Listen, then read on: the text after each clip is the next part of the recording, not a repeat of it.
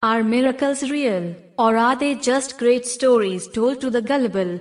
The answer lies in realizing that the true miracles are in the life happening around us every day.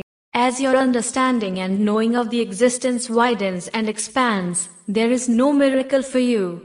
Everything is just reality. If your understanding and experience of life is very limited, everything is a miracle for you. Life happens in many different ways. Because people have limited themselves to just the physical and the logical, physical in experience and logical in thinking, they call anything beyond this a miracle. So there are no miracles, at least in the way people are thinking.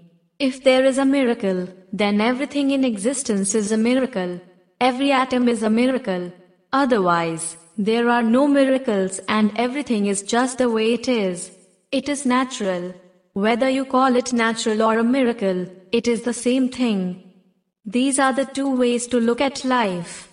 You see everything as a miracle or you see nothing as a miracle. Everything is explainable. This is the difference of approach between science and mysticism. A scientist sees everything as a process. A mystic looks at everything as a miracle. Just look at the soil beneath your feet. If you put manure into it, you get a beautiful flower on the tree. You put stinking manure, but look at the fragrance. If you did not know the process and I were to tell you I am going to convert manure into a fragrant flower, would you believe me? But now it is going through the tree and happening. Suppose if I were to take a lump of dung in my hands and make it into a beautiful flower, then you would call it a miracle. But when a tree does it, you don't think it's a miracle. Why this prejudice? The true miracle of life. The true miracle of life is not in you doing something, but in you realizing that life is already a big miracle. Everything here is magical. If you eat a banana or a piece of bread or a fish, it becomes a human being over an afternoon. What greater miracle do you want? All of you are performing the miracle. The only problem is that it is happening unconsciously. If you could consciously make a banana into a human being, you are the very creator, isn't it?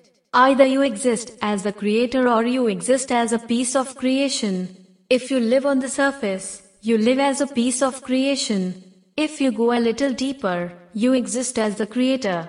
That is the choice every human being has. Recently, I happened to have some time before a meeting. So I decided to go swimming. After swimming we met for lunch and one of the people said, I saw you swimming in the pool. I said, were you expecting me to walk upon water? He said, no, but you were swimming. I said, yes, I swim in the water and walk upon the earth. Do you want it another way? Land is good enough for walking, isn't it?